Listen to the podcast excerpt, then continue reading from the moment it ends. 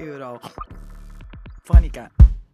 Ciao a tutti! Siamo tornati anche questa settimana con una nuova puntata di Eurofonica, il format internazionale delle radio universitarie interamente dedicato alla politica europea.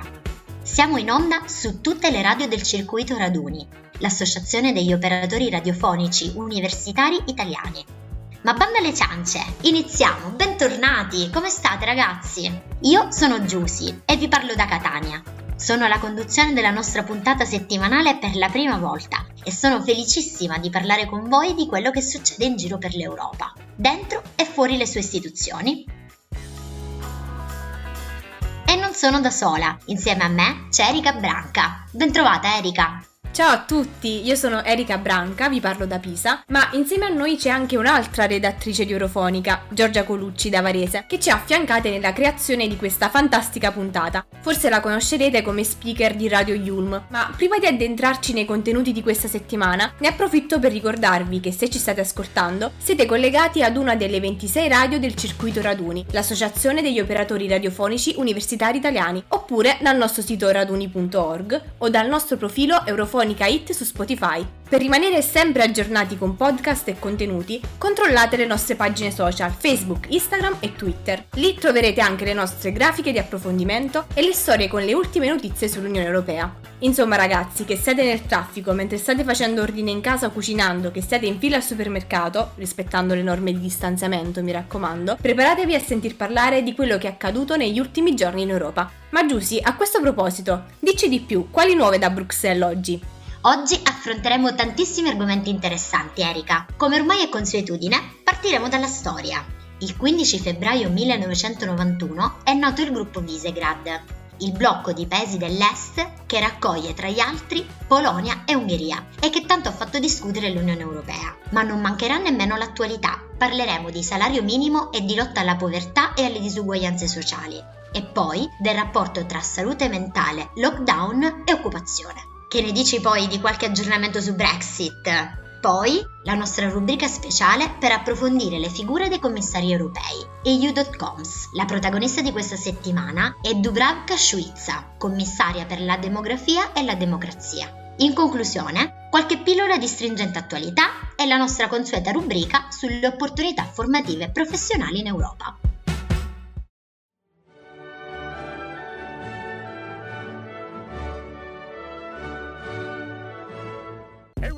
Eurofonica! Eurofonica. Partiamo subito con la ricorrenza storica di questa settimana. Dovete sapere che il 15 febbraio è una data che raccoglie un sacco di eventi riguardanti l'Europa. Nel 2007, proprio il 15 febbraio, è stata infatti istituita l'Agenzia Europea per i diritti fondamentali, un organo che si occupa di fornire consulenza alle istituzioni dell'Unione Europea e ai governi nazionali sui diritti fondamentali, soprattutto su discriminazione, accesso alla giustizia, razzismo e xenofobia, ma anche protezione dei dati, diritti delle vittime e dei minori. Insomma, un'istituzione davvero centrale per il benessere dei cittadini dell'Unione. Il 15 febbraio è stato però anche l'anniversario della formazione di un gruppo famoso, se non famigerato in Europa, il gruppo Visegrad, che tanto ha dato da parlare a Bruxelles e a Strasburgo. Il nostro Jacopo Bulgarini ci racconta come alcuni stati come l'Ungheria e la Polonia sono diventati come li conosciamo oggi, europei, ma non troppo. Il 15 febbraio 1991, alla vigilia della caduta dell'Unione Sovietica, i capi di Stato di Cecoslovacchia, Polonia e Ungheria si riunirono nella piccola cittadina di Visegrad per firmare un accordo di cooperazione politica ed economica, soprannominato il Triangolo di Visegrad. Il gruppo cambiò nome in V4 nel 1993, quando la divisione della Cecoslovacchia in Repubblica Ceca e Slovacchia portò il numero dei firmatari da 3 a 4. L'obiettivo di partenza dell'alleanza era rafforzare la collaborazione tra i paesi nel settore della cultura, dell'educazione, della scienza e dell'economia, questo allo scopo di promuovere l'integrazione unitaria nell'allora comunità europea. In realtà questo tipo di approccio fallì e si passò presto a rapporti diretti tra Bruxelles e i singoli stati candidati. Tutti e quattro i paesi entrarono a far parte dell'Unione Europea nell'allargamento del 2004. Di questi però solo la Slovacchia adottò l'euro. Le economie del gruppo V4 sono tra le più dinamiche fra quelle europee. Ciò avviene grazie al più basso costo del lavoro rispetto ai competitor occidentali, ma soprattutto grazie ai finanziamenti europei. Dal punto di vista politico, negli ultimi anni hanno adottato delle posizioni sempre più scettiche nei confronti dell'Unione Europea, a volte anche in netta contraddizione con i diritti umani o i principi fondanti la comunità europea. Pensiamo ad esempio alle ultime riforme polacche e ungheresi del sistema giudiziario, reso così dipendente dal governo. Dopo le recenti manifestazioni in Polonia e il dibattito scatenatosi per l'introduzione delle clausole sullo Stato di diritto per il quadro finanziario pluriennale 2021-2027, sembra che l'Unione Europea stia valutando di prendere delle contromisure nei confronti di questi paesi.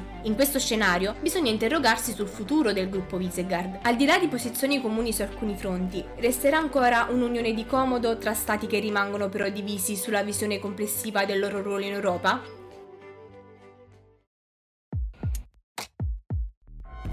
Euro. Fonica. Ringraziamo quindi il nostro Jacopo Bulgarini per questo bello spunto di riflessione sulla storia recente. Speriamo di poterli vedere un po' più europei in futuro, i paesi del gruppo di Visegrad. Ma a proposito di speranze, la nostra Vittoria Torsello ci parla di una relazione davvero interessante presentata dall'eurodeputata di sinistra Özlem Demirel al Parlamento europeo. Si tratta di una proposta per migliorare le condizioni lavorative all'interno degli Stati membri. Fra le richieste più urgenti, l'introduzione di un salario minimo e il sostegno per le categorie più a rischio, tra cui donne e precari della gig economy. La riduzione delle disuguaglianze lavorative e della lotta alla povertà sono state infatti sempre al centro delle sfide dell'Unione Europea per il futuro. Ma vediamo più nel dettaglio il piano con il podcast della nostra redattrice. Euro. Fonica. Una relazione sulla riduzione delle disuguaglianze lavorative è stata presentata al Parlamento europeo per migliorare le condizioni lavorative in tutto il vecchio continente. Per l'Unione Europea, infatti, la lotta alla povertà è uno dei pilastri su cui costruire il mercato del lavoro del futuro. Ma questa proposta sarà davvero efficiente per combattere le disuguaglianze lavorative?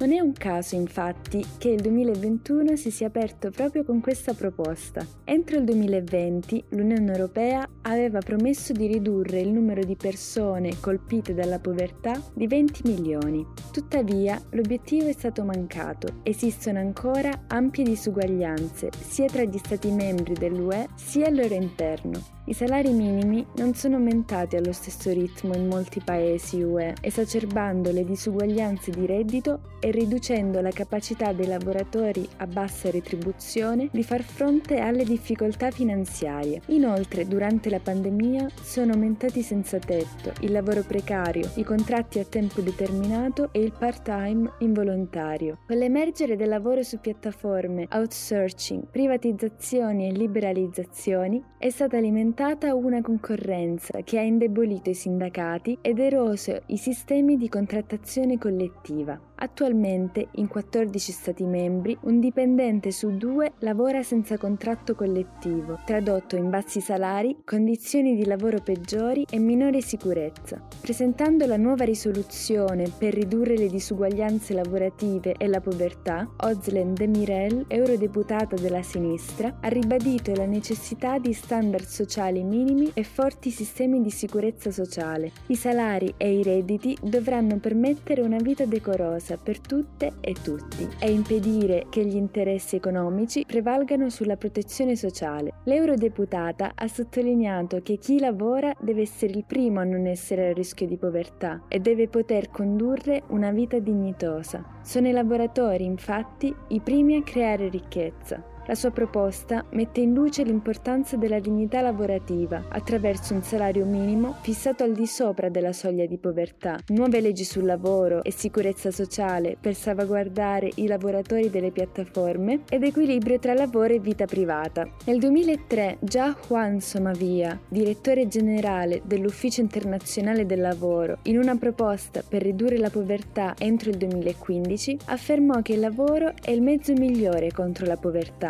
non solo questo modo di pensare non ha cambiato la criticità della situazione di alcuni Stati membri, ma non ha tenuto conto di quelle famiglie UE colpite dalla povertà nonostante il lavoro. Per questa ragione la nuova proposta non garantisce soltanto l'esistenza del salario minimo, ma la necessaria prerogativa che questo sia fissato sopra la soglia della povertà. Solo così si potrà garantire che tutti possano guadagnarsi da vivere con il proprio lavoro e partecipare attivamente alla società disabilità. Il quadro legislativo relativo alle condizioni minime di lavoro dovrà inoltre essere applicato a una nuova figura, quella del lavoratore precario e atipico delle piattaforme digitali. L'appello per la protezione degli abusi dei lavoratori da parte delle piattaforme era stato già lanciato il mese scorso dalla Confederazione dei Sindacati alla Commissione europea, mettendo in evidenza le recenti sentenze sui diritti dei riders e autisti di Deliveroo e Uber, avvenute in Spagna, Belgio e Italia. I lavoratori europei dovranno ora essere coperti dalle leggi sul lavoro e dalle disposizioni di sicurezza sociale esistenti, ma anche essere in grado di impegnare impegnarsi nella contrattazione collettiva. In ultimo, la risoluzione invita gli Stati membri a tenere conto dell'equilibrio tra attività professionale e vita familiare, sottolineando come le donne siano in media più esposte degli uomini a rischio di povertà ed esclusione sociale. Da questo punto di vista è fondamentale far fronte al divario retributivo di genere e garantire a tutte e tutti l'accesso a un'assistenza all'infanzia di qualità ed economicamente accessibile. Il testo testo è stato approvato con 365 voti favorevoli. È finalmente giunto il momento di agire per una vita lavorativa dignitosa e libera dalla povertà di tutte le persone negli Stati membri e in Europa. Vittorio Torsello da Bologna per Eurofonica.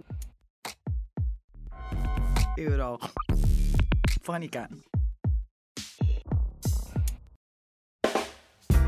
Direi che Vittoria Torsello ci ha descritto uno scenario davvero interessante. Speriamo che questa proposta e le misure che già garantiscono, o almeno provano a garantire, la lotta alla povertà in Europa si rafforzino. Non possiamo parlare però solo di buoni auspici. In questa puntata dobbiamo toccare anche uno dei tasti dolenti della politica europea. Avete capito, sì, parliamo di Brexit. Per fortuna ci aiuta il nostro buon Alessandro Iemma, che ha curato la consueta grafica del mercoledì. Cosa sta succedendo ora nel Regno Unito? Come stanno andando i rapporti con l'Unione Europea dopo la fine del periodo di grazia post-Brexit? Ebbene, quello che ci si aspettava erano instabilità e problemi economici all'interno del paese. Ed è esattamente quello che è successo. Ma cerchiamo di riassumere meglio la situazione, procedendo per punti punti. Sul piano interno, il governo guidato da Boris Johnson deve affrontare alcune questioni delicate. Innanzitutto, la Scozia risente della forte riduzione degli export nel mese di gennaio e lo stesso sta succedendo in Galles. Alcuni report parlano addirittura di una riduzione del 68%, dato ovviamente smentito dal governo. E ricordiamolo, il Partito Nazionalista Scozzese, guidato da Nicola Sturgeon, parla apertamente e da tempo di un secondo referendum per l'indipendenza dopo le elezioni di maggio. Mancano ancora quasi due mesi all'appuntamento, ma i sondaggi danno lo Scottish National Party nettamente in testa in questo momento, Mentre abbiamo già detto che succede nell'Irlanda del Nord, il cui confine era uno dei nodi dell'accordo di uscita, i controlli doganali imposti dalla Brexit sono stati sospesi per via di tensioni e minacce verso gli ufficiali doganali. Questo, comprensibilmente, ha portato il Regno Unito a chiedere una proroga di due anni sul periodo di grazia post-Brexit. Anche settori come quelli dell'agricoltura e della pesca stanno subendo gravi danni per via dei controlli e divieti di export sui fresh goods Gates. Poi c'è la guerra sui vaccini di AstraZeneca, che è andata a complicare ulteriormente una situazione già di per sé delicata. Infatti, l'azienda anglo-svedese è accusata da Bruxelles di essere responsabile dei ritardi nella fornitura delle dosi in Europa, anche perché, guarda caso, gli stessi disguidi non si sono verificati nel Regno Unito. L'Unione Europea ha dunque minacciato di ricorrere all'articolo 16 del Northern Ireland Protocol, il meccanismo di salvaguardia ad uso unilaterale bilaterale per il Regno Unito e l'Unione Europea, nel caso in cui il protocollo in questione potrebbe creare delle difficoltà serie a livello economico, sociale o ambientale. In più, la delegazione diplomatica dell'Unione Europea non è stata riconosciuta dal governo britannico, che non ha voluto garantire loro i privilegi diplomatici. Queste dispute, nate dall'instabilità creatasi dalla Brexit, erano inevitabili, ma non saranno le ultime. Per risolvere i problemi di mercato del post-Brexit, il Regno Unito sta orientando i propri interessi oltreoceano Infatti, paesi come il Giappone per la sicurezza e la difesa, ma anche gli Stati Uniti, l'Australia e l'India sono tornati ad avere grande peso sull'agenda della politica estera inglese. Ciò nonostante, non sarà facile per il popolo inglese riprendersi dalle conseguenze legate al post-Brexit.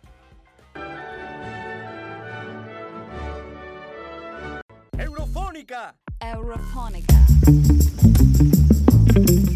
Una situazione davvero complicata dunque questa di Brexit, che non accenna per nulla a risolversi in tempi brevi. Ringraziamo Alessandro Iemma per questo aggiornamento. Ma c'è purtroppo anche un'altra complicata situazione, di cui sentiremo parlare sempre più spesso e che riguarda soprattutto i giovani, e cioè quella legata al disagio emozionale, causato dall'isolamento sociale a cui siamo costretti da quasi un anno.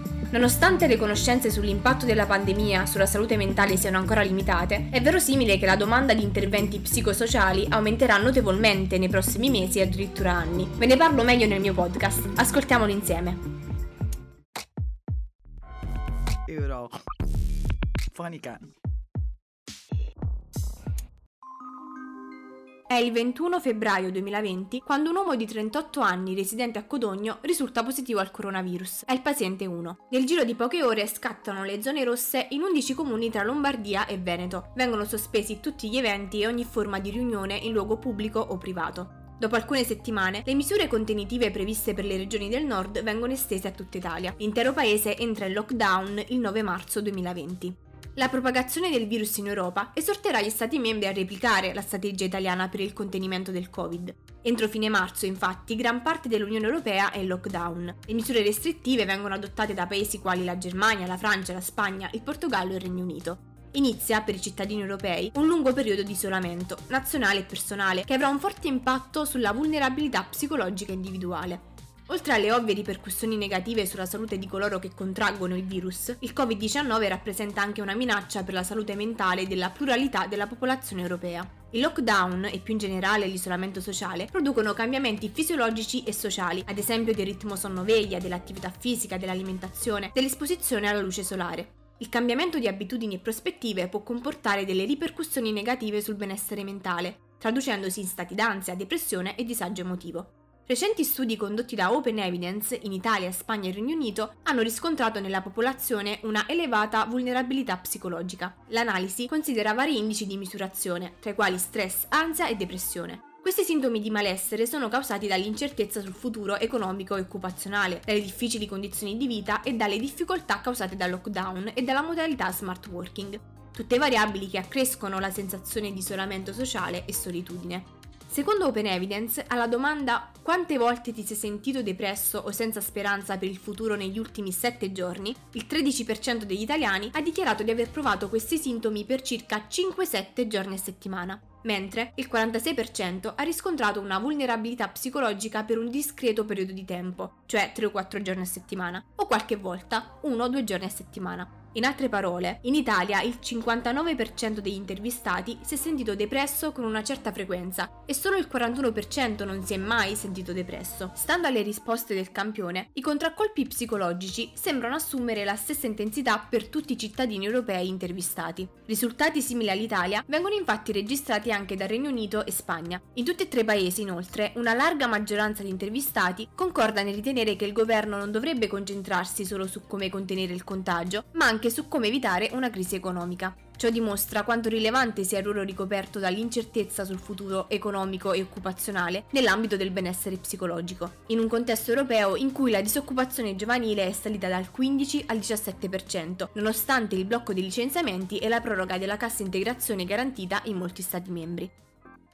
Le prime evidenze indicano che i soggetti più esposti al rischio di sviluppare problemi di salute mentale sono i giovani. Infatti, secondo Humanitas, le persone di età compresa tra i 12 e i 24 anni risultano più vulnerabili in quanto influenzati dalla chiusura prolungata delle scuole e delle università e dal successivo senso di isolamento sociale, nonché fortemente condizionati dall'incertezza sul futuro occupazionale. Nonostante le conoscenze sull'impatto della pandemia sulla salute mentale siano ancora limitate, è verosimile supporre che la domanda di interventi psicosociali aumenterà notevolmente nei prossimi mesi o addirittura anni. Ciò comporterà un necessario ripensamento degli investimenti in servizi e programmi di salute mentale a livello nazionale ed europeo, per scongiurare una valutazione esclusiva dell'impatto economico della pandemia, trascurando i temi dell'inclusione sociale e del benessere mentale. A tal proposito, il 9 ottobre 2020, il commissario europeo per la salute e la sicurezza alimentare, Stella Kyriakides, ha dichiarato Mentre molti di noi sono comprensibilmente stanchi della pandemia, la pandemia non è ancora stanca di noi. Come psicologa clinica sono pienamente e dolorosamente consapevole degli effetti negativi che la pandemia può comportare sulla salute mentale di tutti noi. Erika Branca, da Pisa, per Eurofonica. Euro. Fonica.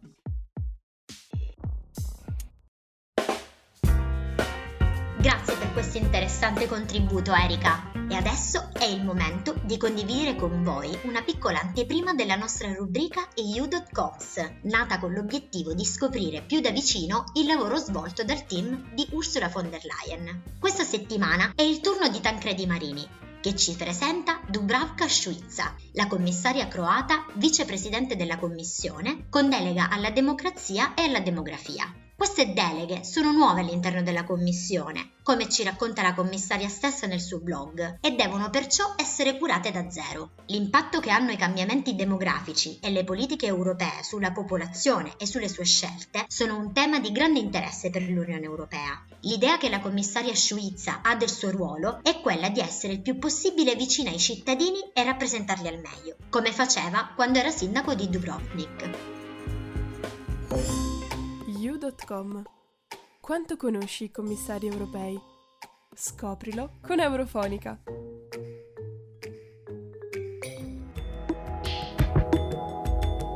Dubravka Šuica nasce a Dubrovnik nel 1957 da una famiglia umile. Frequenta l'Università Pubblica Cittadina e si laurea in lingue. Parla infatti fluentemente l'inglese ed il tedesco. E forse quello che sognava da ragazza era proprio viaggiare. Negli anni Ottanta sposa un capitano di navi da crociera, da cui avrà una figlia, e nel frattempo lavora come insegnante sempre nella città portuale di Dubrovnik. Negli anni 90 dopo la dissoluzione della Jugoslavia, comincia a fare politica e fa una carriera lampo salendo ai vertici cittadini dell'Unione Democratica Croata, il partito cattolico conservatore nazionale. Dal 2000 viene eletta più volte al Parlamento croato e dal 2001 è anche sindaca della sua città. Dal 2004 entra a far parte come vicepresidente del Congresso dei poteri locali e regionali del Consiglio d'Europa il primo grande riconoscimento dei suoi sforzi arriva nel 2005, quando viene premiata come sindaco dell'anno della Croazia. Poi la svolta, viene eletta parlamentare europeo alle elezioni del 2013, necessarie per l'ingresso nell'Unione della Croazia. Quelle del 2014 e del 2019 la riconfermano. Su proposta del governo croato, il 1 dicembre 2019 assume l'incarico di vicepresidente per la democrazia e la demografia nella commissione presieduta da Ursula von der Leyen.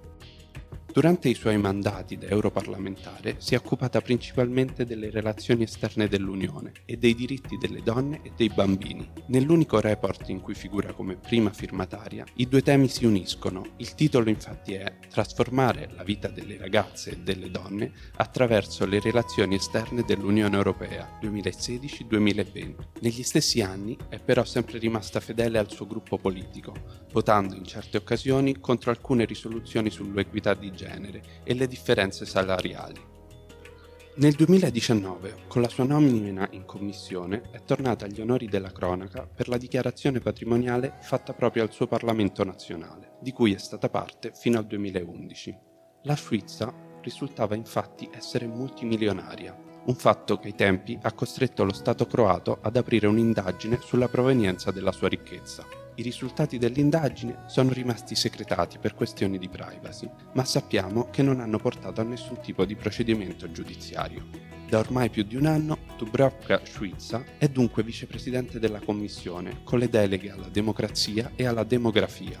Quest'ultima delega, in periodo di pandemia globale, con un virus che sta colpendo una popolazione europea sempre più anziana, è stata senza dubbio la principale preoccupazione della commissaria nel 2020.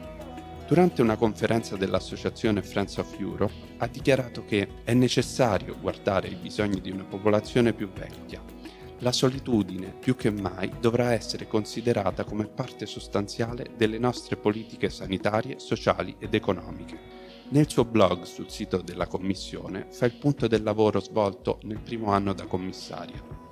Ci racconta come la sua delega alla democrazia e alla demografia siano nuove e debbano essere costruite da zero. L'impatto che hanno i cambiamenti demografici e le politiche europee sulla popolazione e sulle sue scelte sono un tema di grande interesse per l'Unione Europea. La commissaria Schwitza ci spiega con queste parole quello che ritiene essere il suo compito Demografia e democrazia si nutrono l'una dell'altra e sono complementari. Io sono focalizzata sull'intero ciclo vitale, dai diritti dei bambini a quelli degli anziani. Il suo approccio, insomma, sembra essere ancora quello del sindaco e non ne fa mistero. Vuole essere vicina alle persone come può esserlo il primo cittadino di una città. Al momento la parte del suo portfolio sulla democrazia è rimasta in secondo piano, nelle dichiarazioni ufficiali, cosa che in un anno come quello che abbiamo appena passato può essere comprensibile. Però la commissaria Schwitza sta lavorando all'organizzazione di una grande conferenza sul futuro dell'Europa, che dovrà coinvolgere i cittadini a tutti i livelli e far comprendere l'impatto che le politiche dell'Unione Europea hanno sulla cittadinanza. Una grande conferenza per ascoltare i bisogni dei cittadini e poterli rappresentare, conoscerne le debolezze e i problemi, cosa che non è facile per un politico di così alta caratura. Torna ancora una volta in campo l'idea che la commissaria Schwitza ha del suo ruolo. Essere il più possibile vicina ai cittadini e rappresentarli al meglio, come faceva quando era sindaco di Dubrovnik, un compito arduo per la quale le auguriamo buona fortuna. Tancredi Marini da Perugia per Eurofonica. Eurofonica.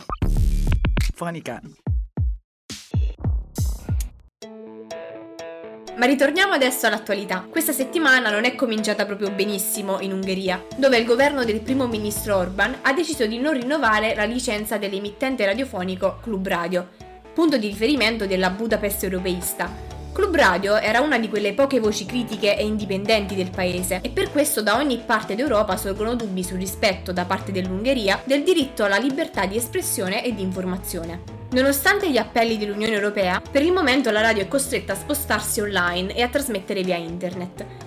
Ma a disattendere gli appelli dell'Unione, questa settimana c'è anche la Germania. Infatti, nonostante le raccomandazioni dell'Unione sulle restrizioni alla libera circolazione delle persone, da qualche giorno i confini tedeschi con Austria, Repubblica Ceca e Slovacchia sono stati chiusi per contenere la diffusione delle nuove varianti di Covid-19. Una decisione grave, come è stata definita da alcuni capi di Stato dell'Unione, e che ha spinto la Commissione a inviare una lettera a tutti gli Stati membri per ricordare le linee guida adottate in comune. Insieme alla Germania, infatti, anche Belgio, Finlandia e Ungheria stanno violando le raccomandazioni dell'Unione, limitando la libera circolazione delle persone, una delle libertà fondamentali dell'Unione. La lettera invita ogni Stato a rispettare il proprio impegno ad assicurare un approccio coordinato sulle restrizioni per evitare decisioni unilaterali.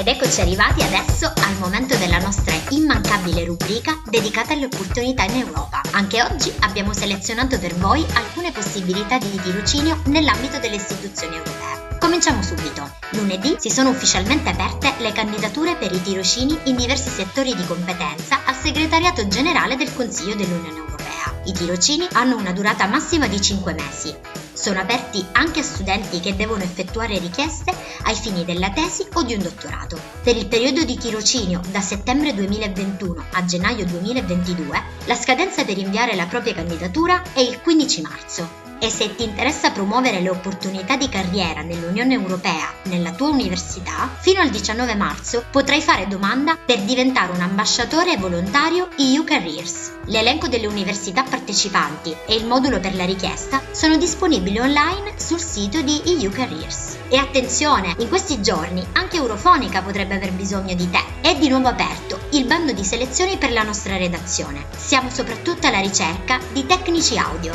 Prendete nota! E anche oggi, dopo questa carrellata di imperdibili opportunità europee, siamo arrivati al momento di salutarci. Potete riascoltare i nostri podcast su Spotify, Apple Podcast e sul sito www.raduni.org, nella sezione dedicata ad Eurofonica. Ringrazio tutti i colleghi che hanno contribuito a realizzare questo episodio di 7 giorni, la puntata settimanale di Eurofonica tra cui la nostra Giorgia Colucci in redazione e voi che ci state ascoltando dalle radio universitarie di tutta Italia. Grazie anche a te Giusy, ciao a tutti, mi raccomando seguiteci e fateci seguire, ve lo chiede l'Europa. Grazie a te Erika e grazie a tutti. Eurofonica torna con un nuovo imperdibile episodio settimanale venerdì prossimo. Ciao! Eurofonica.